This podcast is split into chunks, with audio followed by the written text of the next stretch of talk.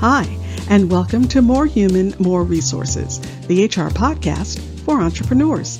I'm Vicki Brown, your host and CEO of Idomeneo Enterprises. As a serial entrepreneur, I understand that having the right expert help has been critical to my success.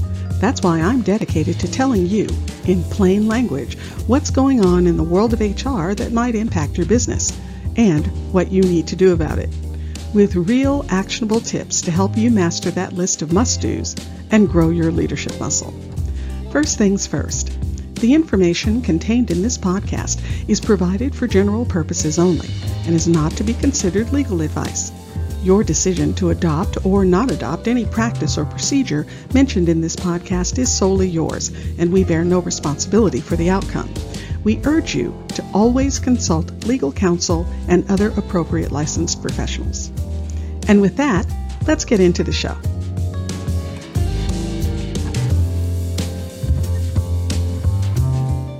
You're listening to Season 4, Episode 9. Well, Happy New Year. I hope your holiday season was restful, fun-filled, and included great food. And now we're on to the new year, and in fact, almost halfway through January. So, as we're all diving in, it's a good idea to do a quick review of the things that should be on your radar to start the new year off right, and make sure you don't miss any important deadlines. First up, the California minimum wage. Well, it's gone up. Yep, effective January 1st, it's $16 an hour. Now, that actually has a bit of a double impact.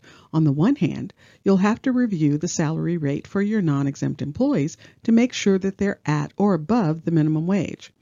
Oh, and the pro tip on this one is that you should also check your local ordinances. Some cities and counties have their own minimum wage rates as well. The other side of the minimum wage game is, since this is an increase at the state level, you also have to be sure your exempt employees are above twice that. So, since the minimum is now $16 per hour, if you multiply that times 2 and then again times 40, you get a weekly rate of $1,280. So make sure your exempt level employees are at least clearing that weekly amount. Next up is the new sick leave expansion.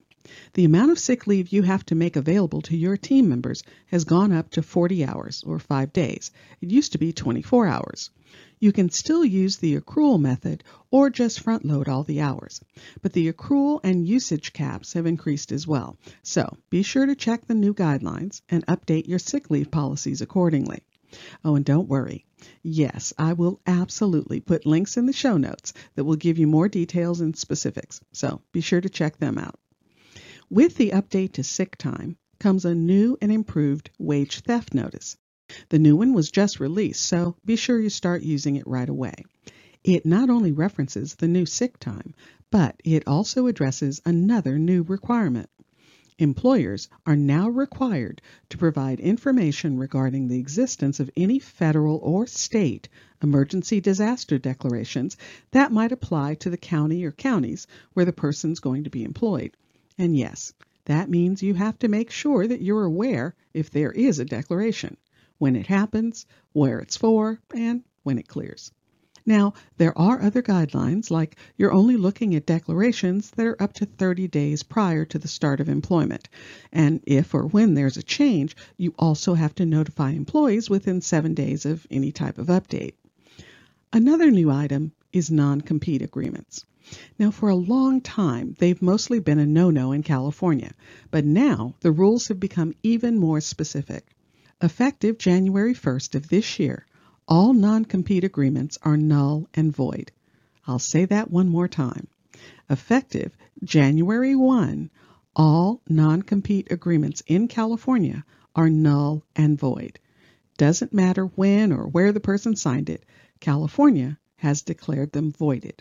And, in addition, if you have anyone who was hired on or after January 1, 2022 and signed a non-compete agreement or has non-compete language in their offer or your policies, well, then you're required to send them a written notice that the non-compete language is voided. And you have to do that no later than Valentine's Day. That's February 14th, 2024. So, be sure to start putting that list together. and prepping for that distribution, because Valentine's Day will be here before you know it. And while this next one isn't effective until July 1st, it's best that you get a leg up on it now. Effective that date, employers are required to have a written violence prevention plan in place. Again, there's more information in the show notes, but this is kind of a big one, so be sure you get on it as soon as possible. And then there are the usual suspects to keep top of mind. W-2 tax forms have to be distributed no later than January 31st, but a little remembered addition is that the state's Earned Income Tax Credit Notice has to be distributed either with the W-2s or within 1 week on either side, either before or after. And by the way, there's a federal one too, so even if you aren't in California, double check with your state and the feds. And on the payroll benefits side, most of us just went through a year-end benefits open enrollment, so it's a good idea to double-check the payroll deduction amounts, just to be sure that they're up to date. Also, if you offer a retirement account, make sure your payroll contribution limits are updated for the year. You don't want to accidentally have people over-contributing. Okay, I think that's enough of a to-do list for the moment. After all, I still have a bit of holiday brain. How about you? If you found this information helpful, please leave a review and tell a friend. Thanks for spending the time. Until next week, same time, same place.